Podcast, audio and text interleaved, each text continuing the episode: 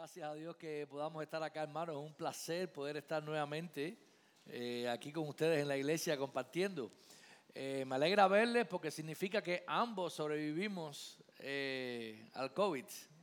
O sea, vine antes, creo que el 19 fue la última vez que estuve por acá. Y entonces, pues, agradecemos a Dios que, que podamos estar nuevamente acá. Les traigo saludos de la iglesia Bautista Nueva Vida, allá en La Habana. Ellos están orando por nosotros acá, por todo el tiempo en que hemos estado aquí con los talleres y también por, por hoy aquí el culto en la iglesia. Así que agradecemos a Dios eh, por esta oportunidad de poder compartir con ustedes la palabra de Dios. Y quiero que tengan a su mano ahí en sus Biblias, el Salmo o en sus teléfonos, el Salmo 16. Eh, vamos a estar hablando. Yo sé que dentro de poco ustedes estarán empezando una, eh, una serie en los Salmos, pero van a ser de lamentos. Este es mesiánico. Y espero que Xavier no me diga nada por predicar el Salmo 16. Y si tiene algo que decir, pues no está aquí. No hay manera que lo pueda impedir. Así que damos gracias a Dios, pero tengan el Salmo 16 eh, a mano y vamos a estarlo leyendo en un momento. No sé cuántos de ustedes han leído o han oído acerca de Masada. Es una de las mejores y más impresionantes e inexpugnables fortalezas que jamás el hombre haya construido. Está cerca del mar muerto, está construida en una, arriba de una roca eh, a 400 metros sobre el nivel del mar. Eh, fue construida con unas murallas inmensas de 5 metros de alto en aquel, en aquel tiempo y 3 metros de ancho. Dentro de ella se podía, ellos podían tener agua y suministros alimenticios por muchos años y era considerado una fortaleza pues extremadamente difícil de tomar. De hecho, Jerusalén fue atacada y destruida en el año 70 por Tito y la fortaleza que estaba para el mal muerto todavía quedó ahí por muchos otros años sin ser tomada ni que nadie pudiese llegar. Y es que la historia de la humanidad es una historia de construir refugios. Si usted va a la China, ¿cuál es una de las maravillas de la China que más se ven? Es una gran muralla que está construida enorme a lo largo de todo el país para intentar alejar o que los enemigos no pudiesen entrar. Si va a Europa, usted va a encontrar castillo tras castillos castillos que eran construidos también en fortalezas, que tenían murallas, que tenían un foso para que, lleno de agua para que las personas o los, aquellos que iban a invadir no pudiesen encontrar. Ellos se refugiaban en aquel lugar. Cuando estas murallas y estos castillos no fueron suficientes porque se inventaron los aviones, entonces el hombre empezó a construir túneles debajo de la tierra para poder esconderse en estos túneles y búnkers que aún dicen que están a prueba de una explosión nuclear. En tiempos modernos también tenemos otro tipo de refugio. Nos refugiamos en el dinero, nos refugiamos en la fama, nos refugiamos en el poder, nos refugiamos en la ropa, nos refugiamos en una filosofía y en una gran cantidad de cosas inimaginables. Nosotros los hombres siempre tendemos a buscar un refugio para nosotros. Y lo cierto es que necesitamos algo en que confiar un refugio para nuestra vida, para nuestra alma. Y esto es precisamente lo que el Salmo 16 va a estar hablando. Yo quiero invitarles a leer este salmo y dice de esta manera, protégeme, oh Dios, pues en ti me refugio. Yo dije al Señor, tú eres mi Señor, ningún bien tengo fuera de ti. En cuanto a los santos que están en la tierra, ellos son los nobles en quienes está toda mi delicia. Se multiplicarán las aflicciones de aquellos que han corrido tras otro Dios. No derramaré yo sus libaciones de sangre, ni sus nombres pronunciarán mis labios.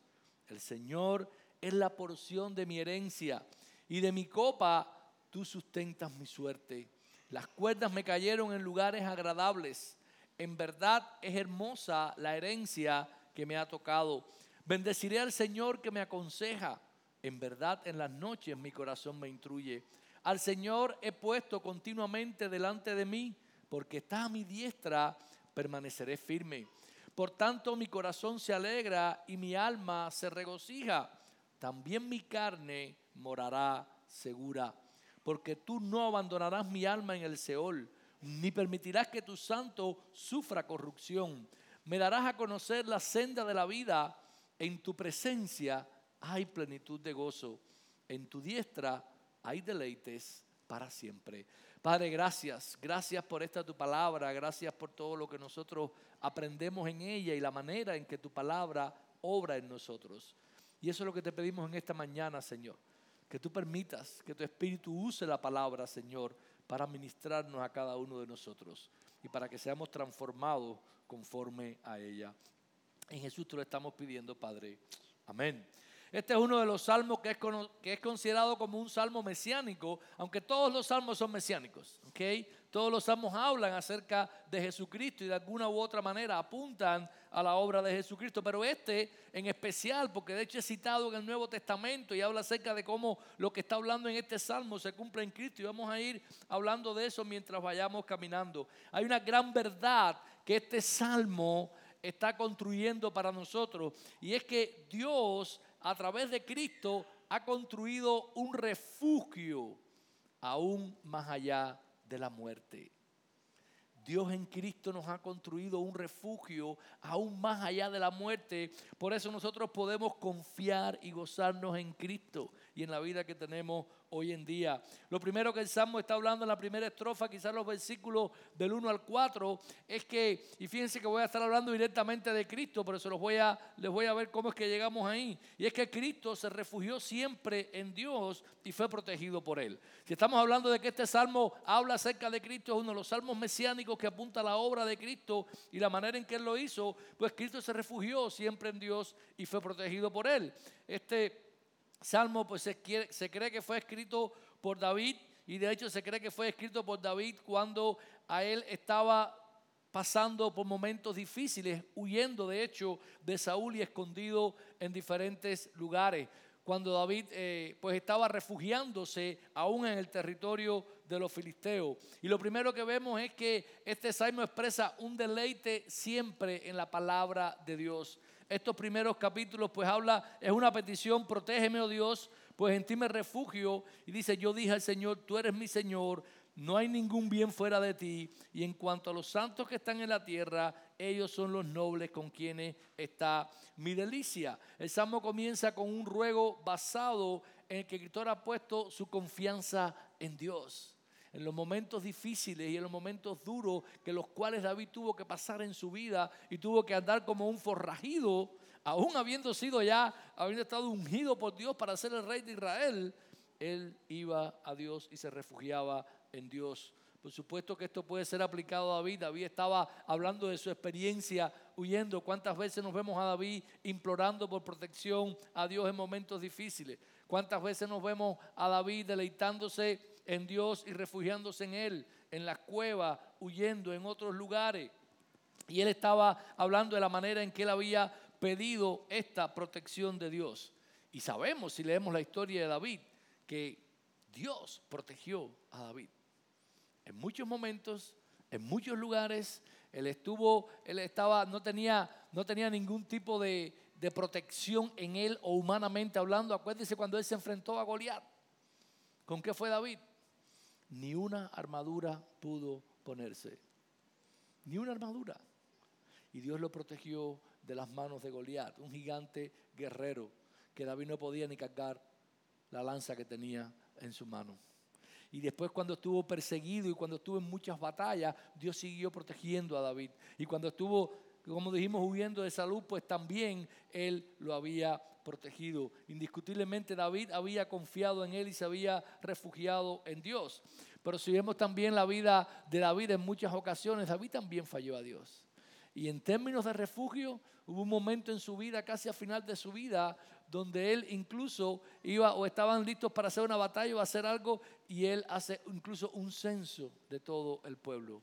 Y eso fue algo que le costó a David. Quizás él estaba buscando refugio en otra cosa. Aún el gran rey David que vemos que se refugió una y otra vez en Dios, hubo momentos en su vida en que él falló y buscó un lugar equivocado en donde refugiarse. Pero nosotros sabemos que no fue así con Cristo, ¿verdad? Cristo siempre fue alguien que confió plenamente en Dios y se refugió en Él. A lo largo de toda la vida del Señor, a lo largo de todos los momentos en los cuales estuvo, se ve reflejado en Lucas capítulo 4, 1 al 4, cuando Cristo es tentado eh, por el diablo para convertir la piedra en plan. ¿Cuál es la respuesta de Cristo? No solo de pan vivirá el hombre, sino de toda palabra que sale de la boca de Dios. Y a partir de ahí empieza a refugiarse en Dios y a lo largo de toda la vida, en todo el ministerio de Cristo, vemos que Él continuamente buscó un refugio. Estando enfrente de personas endemoniadas o sus enemigos o aquellos que estaban buscándole para matarle una y otra vez, Cristo estaba buscando este refugio. Este salmo apunta este, a este Hijo perfecto de Dios que siempre busca el refugio perfecto de Dios. Aun cuando él estaba a punto y querían y quería Pedro estaba en aquella escena donde viene a coger a Cristo y Pedro saca la espada y le mata al otro. Y dice, bueno, si hay, yo pudiese pedir a mi Padre y mandara millares de ángeles para que estuvieran aquí y defendieran a Cristo. Pero él confió en Dios y se refugió en los planes y designios que Dios tenía para su vida. Hermano, Cristo es el único que ha podido confiar plenamente en Dios y entender a cabalidad que el único bien para nosotros y el único refugio que nosotros podemos tener es Cristo. Es Dios. Tú y yo también muchas veces fallamos en refugiarnos en Dios. ¿No nos pasa? Yo no sé aquí, ¿eh? pero en Cuba los cubanos tendemos primero a resolver los problemas por nuestra cuenta y después cuando no queda nada que hacer, cuando hemos echado a perder todo, cuando ya hemos metido la pata bastante, entonces nos acordamos de Dios. Y Dios tiene que ser siempre nuestro primer refugio. No importa el problema, no importa la circunstancia, no importa cuáles sean las dificultades, tenemos que hacer o, eh, o, intentar buscar ese refugio en Dios. No solamente esto, sino que dice esta segunda parte que Él se complació en sus hermanos, 16.3. Versículo 3 nos habla de la manera en que este hombre no solo ruega y confía en Dios para su protección, sino que el deleite de su vida, el deleite de lo que Él tiene en su vida, es precisamente esto, es estar aquí en la congregación de los santos. Miren el versículo 3, en cuanto a los santos que están en la tierra, ellos son los nobles en quienes está toda mi delicia estaba hablando y nosotros conocemos a David, ¿verdad? Como alguien que compuso canciones de adoración, alguien que estuvo siempre juzgando y protegiendo al pueblo, alguien que estaba siempre en unión con, con todos aquellos que eran del pueblo de Dios. Pero también sabemos que cometió errores, ¿verdad? Él llegó a mandar a asesinar a un hombre en su vida y él completamente no pudo regocijarse con todos aquellos que estaban a su lado. Pero nosotros también entendemos y comprendemos que no fue así con Cristo. Cristo encontró toda su complacencia en sus hermanos, al punto que en Juan 15, versículos del 2 al 17, nosotros podemos leer, Cristo está hablando acerca de ello y la manera en que él se complacía con sus hermanos y la manera en que Cristo lo hace en Juan, pues nos habla acerca de esa complacencia. Juan capítulo 15, a partir del versículo 12 al 17, dice de esta manera, este es mi mandamiento, que se amen los unos a los otros así como yo os he amado. Nadie tiene un mayor amor que este, que uno dé su vida por sus amigos. Ustedes son mis amigos y hacen lo que yo os mando. Y ya no los llamo siervos porque el siervo no sabe lo que hace su Señor, pero os he llamado amigos porque les he dado a conocer todo lo que he oído de mi Padre. Y ustedes no me, no me escogieron a mí, sino que yo escogí a ustedes y los designé para que vengan y den fruto y su fruto permanezca, para que todo lo que pidan al Padre en mi nombre se lo conceda. Esto les mando que se amen los unos a los otros. Hermanos, Cristo por amor a cada uno de nosotros, Él de hecho dio su vida y se sacrificó de muchas maneras la complacencia de Cristo está con aquellos que le alaban y de aquellos que están en su nombre. Esta es la obra de, lo que el Señor ha estado haciendo. Cristo también nunca, y lo vemos en el versículo 4, adoró a otros dioses. Se multiplicarán las aflicciones de aquellos que han corrido tras otro Dios, no derramaré yo sus libaciones de sangre, ni sus nombres pronunciarán mis labios. Cuando está llegando a esta parte de la estrofa, lo que David está diciendo es, yo nunca he adorado a ningún otro Dios. Yo nunca me he complacido con otros dioses y, nunca en mis labios simplemente lo he pronunciado. Y acuérdense que Cristo también, cuando el diablo le dijo que le adorara, él rehusó el poder hacerlo o hacerlo de esta manera. Hermano, esta primera estrofa del Salmo nos enseña que aunque de alguna manera eh, David o nosotros de alguna manera y en algún nivel rogamos y confiamos en Dios, encontramos la mejor de nuestras confianzas está llena de imperfecciones. Que solo Jesús ha hecho esto de una manera perfecta. Si nosotros miramos a la vida de Jesús, entendemos que Él se refugió en Dios de una manera perfecta. Pero no solamente de esto, la segunda parte de este Salmo del 5 hasta el 11, pues habla acerca de la manera en que Dios protegió a Cristo en la vida terrenal y en la muerte, ¿verdad? Y es lo que va a estar hablando. Dice el 5, el Señor es la posición de mi herencia y mi copa, tú sustentas mi suerte. Cristo heredó de Dios todas las naciones, de hecho. La primera recompensa está ligada a la herencia. No es cosa de que nuestra, no es una de nuestras mayores preocupaciones. ¿Qué heredaremos? Trabajamos y trabajamos en la vida para obtener algo y el lenguaje que se usa en el Salmo está basado en la época. El verso 5 dice que Él es el que sustenta la suerte. En esta tierra todo lo que nosotros hagamos está en manos de Dios. David decía, tú sustentas mi suerte. El destino terrenal descansa completamente en Él y Él es el responsable de lo que sucede. Y el versículo 6, quizás un poco raro para nosotros, las cuerdas me cayeron en lugares agradables o deleitosos, según la versión que usted tenga, era una expresión de aquella época para expresar el agrado de una herencia recibida, ya que los terrenos se medían con cuerdas y de ahí la medida que todavía algunos lugares también se llama cordeles, pero la segunda parte habla acerca de esta hermosura de la heredad. David decía, la herencia que me ha tocado a mí en Dios es hermosa, es perfecta. Nosotros también podemos, como David, regocijarnos en la herencia que Dios nos ha dado. Hemos recibido una herencia espiritual hermosa y perfecta. Hermano, la herencia que nosotros hemos recibido a través de la muerte de Cristo es tremenda. Puede que tú no recibas ninguna herencia en esta tierra, pero la que Dios tiene preparada para nosotros es magnífica y es eterna. La herencia de Cristo también fue magnífica y eterna. Como Hijo perfecto de Dios, Él ha heredado todas las cosas. De hecho, Él ha heredado todas las naciones en las que hace referencia Jeremías 3:19. Yo, preguntaré, yo preguntaba, ¿cómo os podré por hijo y os daré la tierra deseable, la rica heredad de las naciones? Y me dije, me llamaréis Padre mío y no os apartaréis de pos de mí. Hermano, Cristo ha heredado a través de su sacrificio gente de toda tribu, de toda lengua, de toda nación. La herencia de Cristo es tener un pueblo que le adore, de toda lengua, de toda tribu y de toda nación. Apocalipsis también habla acerca de ese día, cuando habla el capítulo 5 que él es digno de tomar el libro y abrir los sellos, porque dice que él fue inmolado y por su sangre redimió para sí de todo linaje, toda lengua, todo pueblo y toda nación, y nos ha hecho reyes y sacerdotes y reinaremos con él para siempre. Esa es la obra de Cristo y la herencia de Cristo. El salmista está hablando en la manera en que de una manera tremenda Cristo ha hecho posible todas estas cosas. Cristo siempre estuvo también en el consejo de Dios a partir del versículo 7 y 8. Bendecirá al Señor que me aconseja. En verdad en las noches mi corazón me instruye. Al Señor he puesto continuamente delante de mí porque está a la diestra, permaneceré firme. A pesar de que David fue un hombre que tenemos en la Biblia, según el corazón de Dios, y buscó en su vida agradar a Dios, siempre no lo pudo lograr.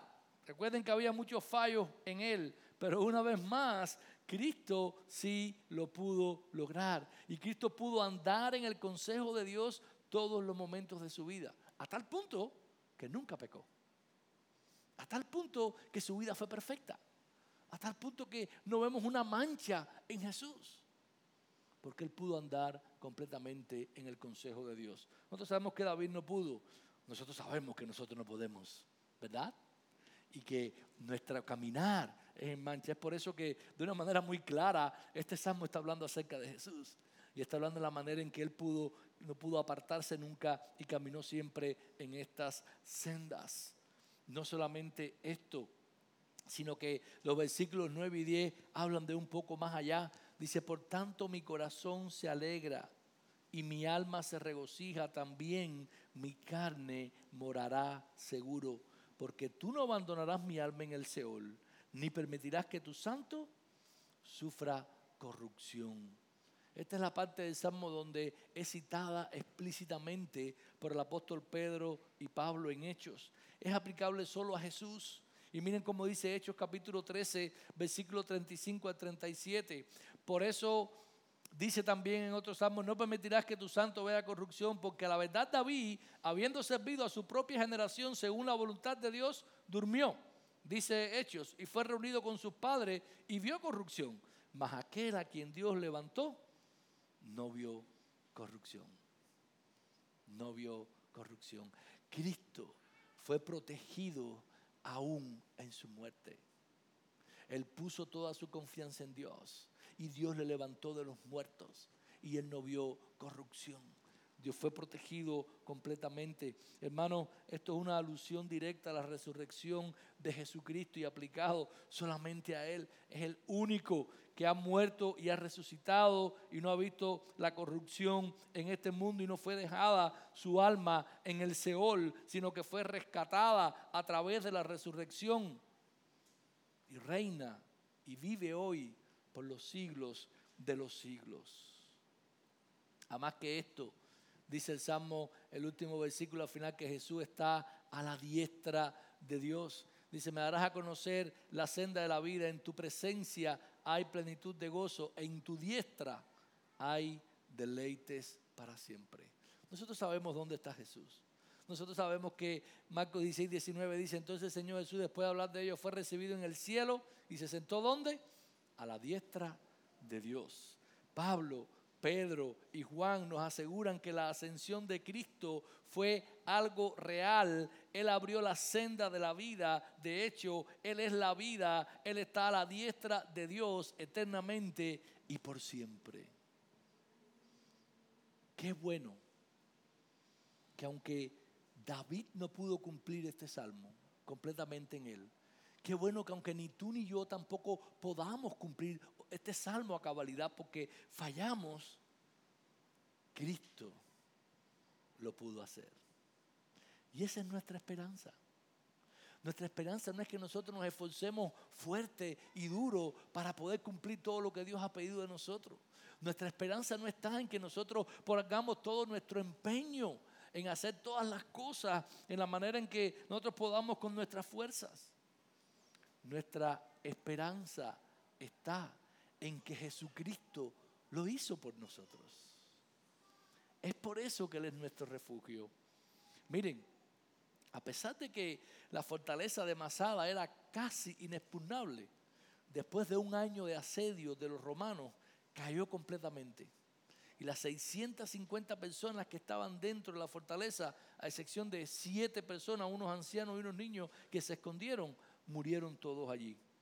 Hoy disfrutamos ver de películas, ¿verdad? ¿Cuánto les gusta ver películas del tiempo de Arturo y de los castillos? Y cómo los castillos, aunque son fuertes y poderosos, ¿qué pasa? Caen y los pueden conquistar. Se inventaron artificios para eso. En la guerra del Golfo se demostró que los túneles no podían resistir el avance tecnológico de las armas. Y hay bombas inteligentes que no explotan cuando caen, sino que caen, taladran y después explotan cuando estén allá abajo. Había que probar si hay una guerra atómica, si de verdad los búnkeres atómicos van a resistir o no. Pero estoy seguro que van a haber maneras en que estos búnkeres puedan ser tomados. La crisis financiera del 2008 demostró que nuestras fortunas no están tan seguras como creemos y de un momento a otro pueden desaparecer. El huracán María demostró que nuestras casas están seguras y cualquier tipo de evento climatológico puede destruir nuestros refugios más seguros. En fin, mis hermanos, la historia de la humanidad ha demostrado que a pesar de la tenacidad y la iniciativa del hombre para construirse refugios seguros, todos y cada uno de los refugios que nosotros construamos son vulnerables. Ninguno ofrece un refugio eterno o permanente. Sin embargo, el Salmo ha demostrado que solo Dios es capaz de construirnos un refugio inexpugnable. Y ese refugio es Cristo. Dios nos ha dado un corazón de carne, ha puesto entre nosotros el Espíritu Santo para que nosotros podamos deleitarnos en la ley de Dios. Y todo eso es a partir de que Cristo murió y resucitó. Él ha habilitado también para nuestros hermanos en la manera en que Él lo hizo y nos ha habilitado a amar a otros en esa misma manera. Nos ha dado la capacidad de gozarnos en su voluntad, no importa cuál sea esta, ni las circunstancias que vivamos. Cristo nos ha asegurado protección en esta vida y también nos ha prometido algo mucho más importante, que es un refugio eterno donde nosotros viviremos. ¿Qué dijo Cristo que fue a hacer? Fue a prepararnos un lugar. Él nos preparó un lugar cuando Él murió en la cruz del Calvario. Un lugar seguro, un lugar eterno, un lugar donde nuestros pecados han sido perdonados, un lugar donde nosotros podemos ir sin ningún tipo de resentimiento, porque sabemos, sabemos que estamos completamente seguros. Hermano, ¿en qué estás poniendo tu confianza? ¿Cuál es tu refugio? ¿Dónde es donde primero acudes cuando problemas vienen a tu vida? ¿Cuál es tu refugio? ¿Cómo te sientes seguro en este mundo? Ese refugio ya Dios lo construyó por nosotros. Y ese refugio es Cristo. Confía en Cristo y ve a Él con plena certeza, porque Él es nuestro refugio seguro. Oramos. Padre, gracias una vez más en este día, Señor. Y gracias por Jesucristo y el refugio que tú nos has construido en Él, Señor. No hay bomba atómica que pueda llegar, no, no hay banco que pueda quebrar, no hay huracán, no hay nada, Señor que pueda tocarnos en este refugio. Ayúdanos a ser sabios y siempre ir a ti, Señor. En cada momento de nuestra vida, refugiarnos en esa obra que Cristo ha hecho por nosotros. En Él te lo pedimos, Padre. Amén. Amén. Dios les bendiga, hermanos. Gracias por sintonizarnos. Puedes encontrarnos en las diferentes plataformas de redes sociales, como también visitarnos a www.iglesiagraciaredentora.com.